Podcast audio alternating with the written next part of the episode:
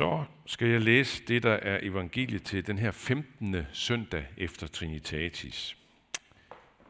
Og det er fra Lukas kapitel 10, en lille kort beretning. Mens de var på vandring, kom Jesus engang ind i en landsby, og en kvinde ved navn Martha tog imod ham. Hun havde en søster, som hed Maria. Hun satte sig ved hans fødder og lyttede til hans ord. Men Martha var travlt optaget af at sørge for ham. Hun kom hen og sagde, Herre, er du ligeglad med, at min søster lader mig være alene om at sørge for dig? Sig dog til hende, at hun skal hjælpe mig. Men Herren svarede hende, Martha, Martha, du gør dig bekymringer og er urolig for mange ting. Men et er fornødent. Maria har valgt den gode del, og den skal ikke tages fra hende. Martha og Maria. To søstre. Hvem er ældst, hvem er yngst? Det kunne være meget sjovt at vide, men det ved vi faktisk ikke. Man kan jo bruge at gætte, ikke? Man bliver nysgerrig, fordi der er noget i det her, der er meget genkendeligt, synes jeg, fra, tror jeg, i virkeligheden enhver søskenflok. Jeg selv er del af en ret stor søskenflok på syv, og øh, jeg vil sige, at øh, jeg kan godt genkende noget af det her. Der er jo noget i det her, der handler om det her øh, den her, det her mønster, der kan være i en søskenflok, i 100 forskellige varianter mindst altså. Synes jeg, jeg synes, når, når jeg mødes med mine søskende, så, så, øh, så mærker jeg, at der er et mønster, der ligesom bliver ved med at leve i det der, helt fra barndommen af, og stadigvæk nu, når vi er temmelig voksne. Øh, jeg vil gerne selvfølgelig skynde mig at sige, at det er ikke nødvendigvis sådan, at det det mønster, der er fra barndommen, at det bare gentager sig og gentager sig og bliver ved med at fortsætte. Det ved jeg godt, der kan ske mange ting i en søskenflok. Rigtig mange ting. Ikke? Der kan ske både øh, opbrud, udbrud, sammenbrud, nybrud øh, og alt muligt. Ikke? Ting kan virkelig ændre sig. Men det skulle ikke undre mig, om I godt kan ikke genkende eller bekræftende til, at der er noget i den her hændelse, den her lille hændelse med Martha og Maria, som smager af en eller anden form for rollefordeling, øh, et, måske et hierarki af en slags, eller sådan et bestemt relationsmønster, som bare gentager sig, og som kan have sine ret frustrerende sider. Man kunne faktisk også godt forestille sig en modsat øh, historie her, ikke? Altså, hvor, hvor det er Martha, der med glæde og fornøjelse og tager sig af det praktiske, uden at rette det mindste kritik mod Maria. Hun, hun synes bare, det er dejligt at gøre det der. Det kunne hun godt forestille sig. Vil Jesus så have sagt til hende, altså Martha, du skal, du skal komme her og sætte dig? Det tror jeg ikke. Jeg tror, han ville have tværtimod velsignet og takket hende for hendes gode tjenersind. Så kunne man modsat forestille sig, at Maria, hun, ja, hun sætter sig ved Jesu fødder, og så kunne det også være, at hun kunne have luftet en sådan indirekte bebrejdelse af Martha og sagt til Jesus, Jesus, burde min søster ikke også sidde her ved dine fødder, ligesom jeg gør, og, og, og lytte til dig? Og så tror jeg, at Maria havde fået en irettesættelse af Jesus og en fremhævelse af Martas fine tjener sind. Så jeg tror, at der er noget på spil her, som handler om behovet for at blive anerkendt, set og hørt. Sådan den der sammenligningens konkurrence, som vi kender i virkeligheden fra mange andre sammenhænge end bare søskendeflokken. Den kan også opstå i, jamen den kan opstå i alle slags fællesskaber. Den kan opstå i et arbejdsfællesskab, i et studiefællesskab, i et fritidsfællesskab af en eller anden slags, i en fodboldklub, eller hvor man nu er og ja, gør ting med andre. Den kan også opstå i et kirkefællesskab af en slags, forskellige slags kirkefællesskaber. Den her tendens til, at andre gerne skal kunne se, at jeg yder noget særligt klogt. Jeg foretager nogle meget, meget kloge valg. Jeg siger de klogeste ting, eller, eller hvordan det nu skal farves. Vi har det der dybt i os. Det vil jeg våge påstå. Vi har det dybt i os. Det der, læg mærke til mig. Se mig. Hør mig. Anerkend mig. Og det er ikke mærkeligt. Det er ikke mærkeligt, at vi har det dybt i os. Hvorfor er det ikke mærkeligt?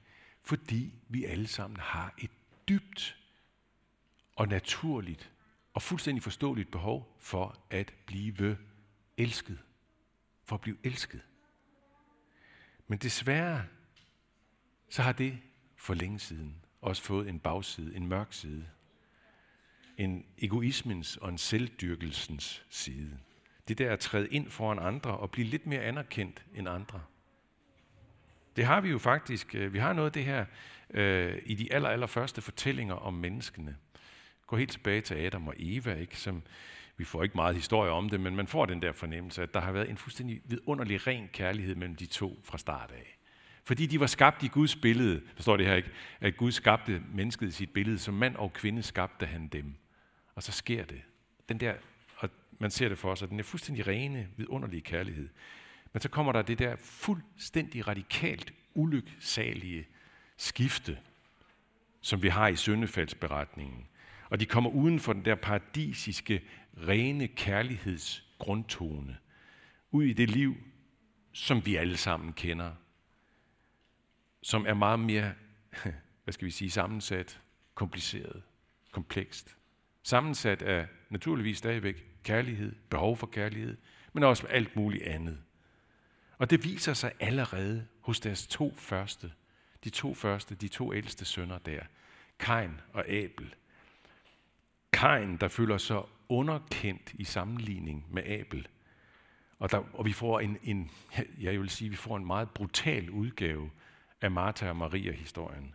Kain slår Abel ihjel, men jeg tror faktisk, at der dybest set er det samme på spil, nemlig behovet for at steppe op ved siden af, eller faktisk gerne over den anden. Fordi man føler sig udkonkurreret af den anden i det her sammenligningsnåde.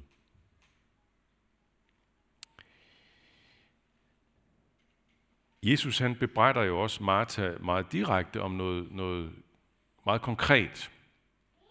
Men jeg tror, at det faktisk dybest set, den her bebrejdelse i virkeligheden handler om det samme. Det er en variant af det, jeg har været inde på nu. Han siger, Martha, Martha, du gør dig bekymringer og er urolig for mange ting. Underforstået, lad være med det. Der står også i indledningen, der står der, Martha var travlt optaget af at sørge for ham. Det er en lidt upræcis oversættelse af grundteksten. Hvis man læser øh, grundteksten, så vil man bedre kunne oversætte den med for eksempel, Martha rettede sine øjne i alle retninger. Eller man kunne også oversætte det lidt mere enkelt, Martha blev distraheret, blev bekymret. Uro, bekymring, rette sine øjne i alle retninger. Hvad handler det om? Det handler rigtig meget om vores behov for kontrol, vores behov for at have styr på tilværelsen, og for at opnå det ene og det andet. For eksempel at blive set, at blive hørt, at blive anerkendt.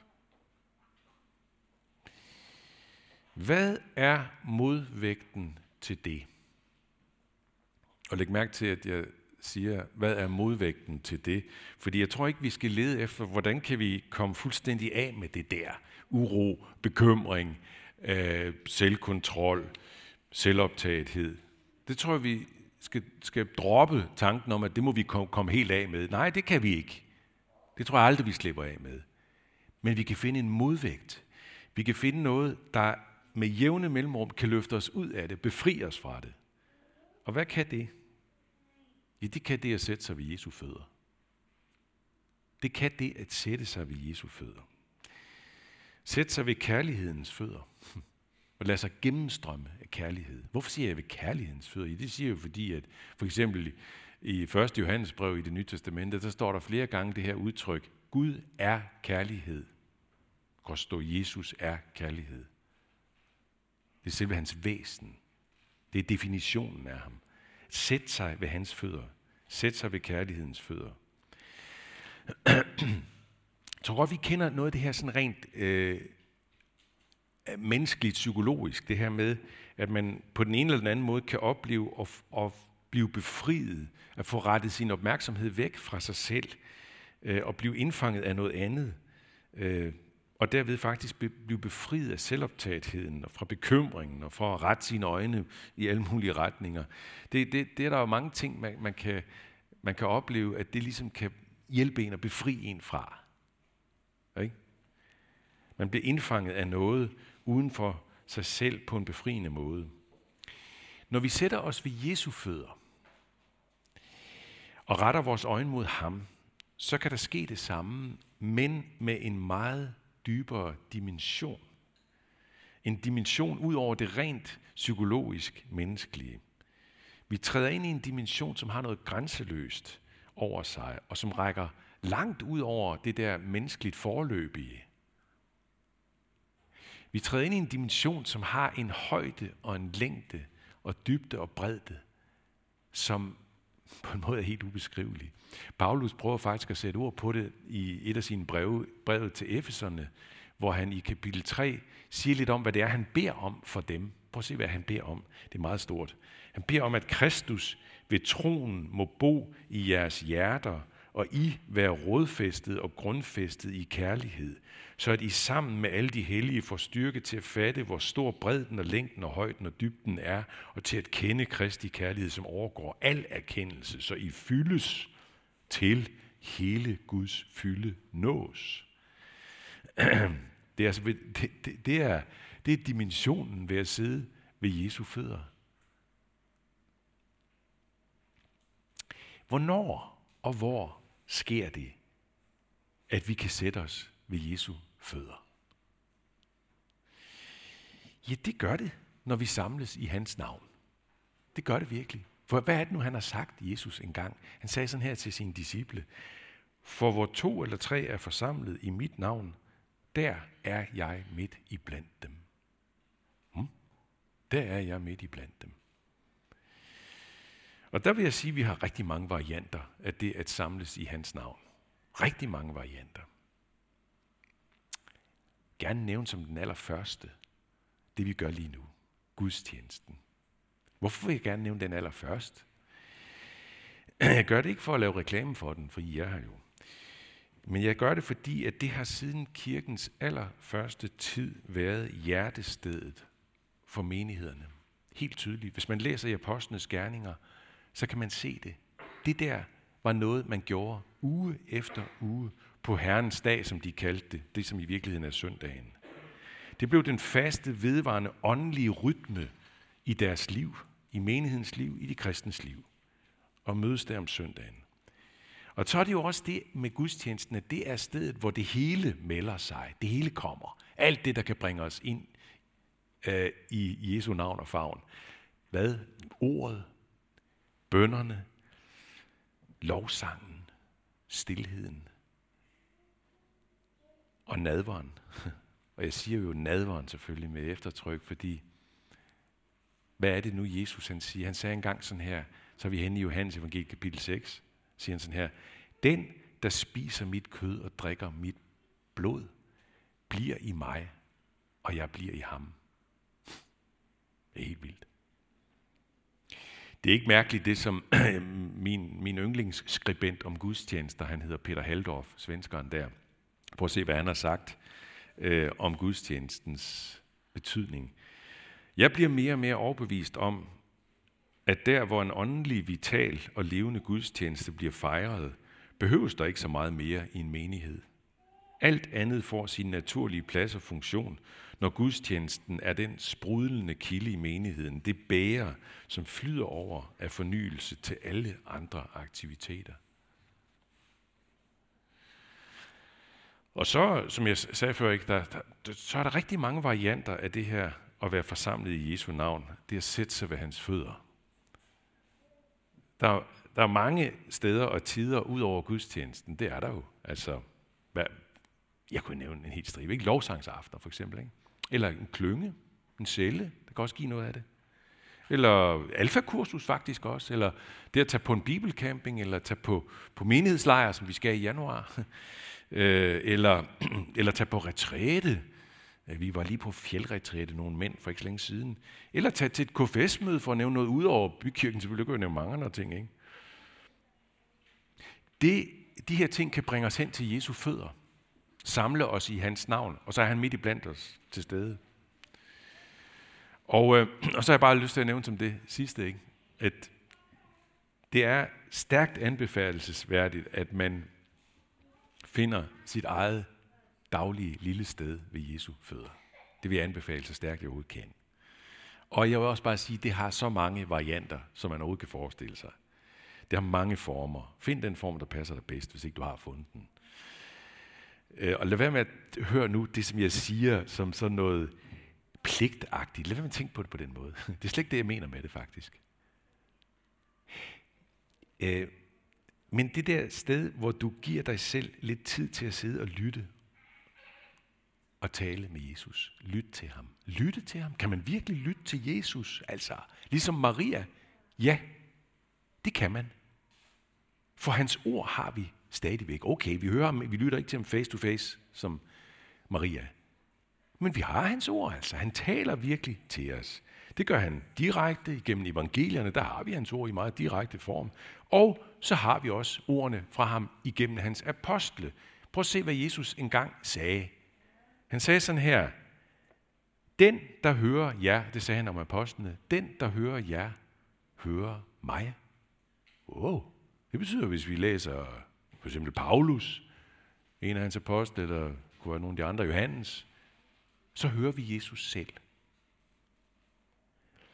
Jeg kan ikke anbefale det stærkt nok, bibellæsning, i en eller anden variant, for det er nemlig også mange varianter. Nogen kan bedst øh, klare det ved at tage det som en podcast-ting, det kan jeg altså overhovedet ikke finde ud af rent teknisk. Men der er nogen, der kan. Øh, nogen, nogen, nogen får det fikset ved, at der kommer sådan en daglig sms. Det kan man vist også gøre et eller andet sted, tror jeg. Få sådan en, man får det simpelthen bare per automatik, en daglig sms, bibelord en slags. Andre er selvfølgelig helt regulært, gammeldags som mig, ikke? altså har det i bibelbogen, man læser i den. Øh, man kan også lære sig et bibelvers udenad og repetere det en gang eller to om dagen i ugevis. Bare et ord. Lære det udenad og opdage, hvor levende, hvor meget der er i det faktisk. Og der er mange flere varianter af det her. Ordene fra Jesus er helt afgørende i min Jesus-relation. I min oplevelse af at sidde ved hans fødder. De former mit forhold til ham. Virkelig. De løfter mig ud over det rent, hvad skal man sige, følelsesmæssige, subjektive, det fornemmelsesmæssige i troen på Jesus. Det er jo sådan set ligesom ordene generelt er af fuldstændig afgørende betydning for vores liv i denne verden. Kunne du forestille dig at befinde dig i den her verden uden ord, ligesom bare skulle være i den her verden? Altså, jeg mener, det ville da stadigvæk være dejligt at gå ned og bade om sommeren i havet og stadig være smukt at stå i solen, men ingen ord havde du. Du har ikke fået det fra barndommen af. Du ville være som et blindt menneske. Blind. Vi kan ikke nøjes med følelser og fornemmelser for at forstå verden.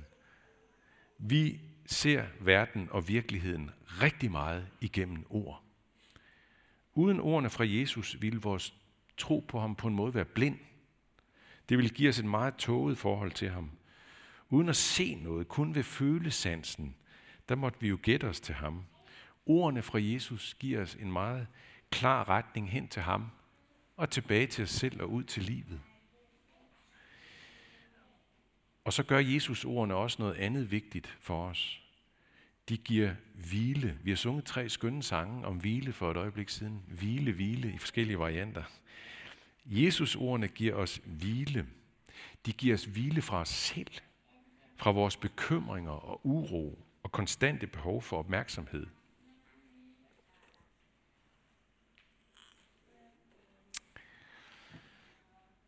Jeg vil gerne lige sige nu, nu skal jeg til at slutte, men jeg vil godt lige sige noget til, meget kort til sidst, fordi det, jeg prøver nu at sige nu, det er ikke, at, at, at når man så har de her Jesus-ord, som man så tager til sig bibellæsning eller på en eller anden måde, ikke?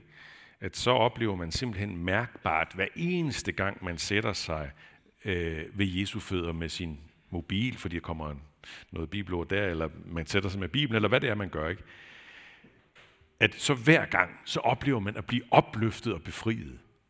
Nej. Der kan være lange perioder, hvor det ikke føles som meget mere end Mm, det der, man dagligt cykler afsted på arbejde eller hen på universitetet, og man passerer en ven, øh, fordi det gør man altid, det er sådan det tilfældigvis der hver morgen, ikke? og så råber man hej og hygger og have en god dag, eller hvad man gør, ikke? Øh, og ikke andet. Det gør man dagevis, mange, i lange perioder. Men, men, men lad man så være med at gøre det, fordi man tænker, nej, det er jo på en eller anden måde meningsløst. Det, det, det, det er, der er jo ikke rigtig noget i det der. Nej, selvfølgelig gør man ikke det, fordi man ved godt, at øh, på et eller andet tidspunkt, så mødes vi over en god øl og får en rigtig god snak, hvor vi giver hinanden noget i den her snak. Og sådan skal vi også tænke om det med den daglige Jesus-kontakt. Over længere perioder, så er der måske ikke så meget mere i det end hej og hyg dig. Men så kommer det pludselig. Det der dybe, livfulde, oplevende. Den daglige Jesus-kontakt. Giv den plads. Lad den blive dit daglige kompas. Og vi snakker ikke om et helt time glas. Bare nogle få minutter ved hans fødders plads. Det giver i det lange livsløb et tilbagevendende ryg fra utilpas til vel tilpas, uden egentlig strabas. Og indimellem kommer så den store festivitas. Altså, giv dig selv daglig plads ved Jesu fødders hvile madras. Lov takker evig ære være dig, hvor Gud, Far, Søn og Helligånd, som var, er og bliver en sand treenig Gud, højlået fra første begyndelse nu og i al evighed.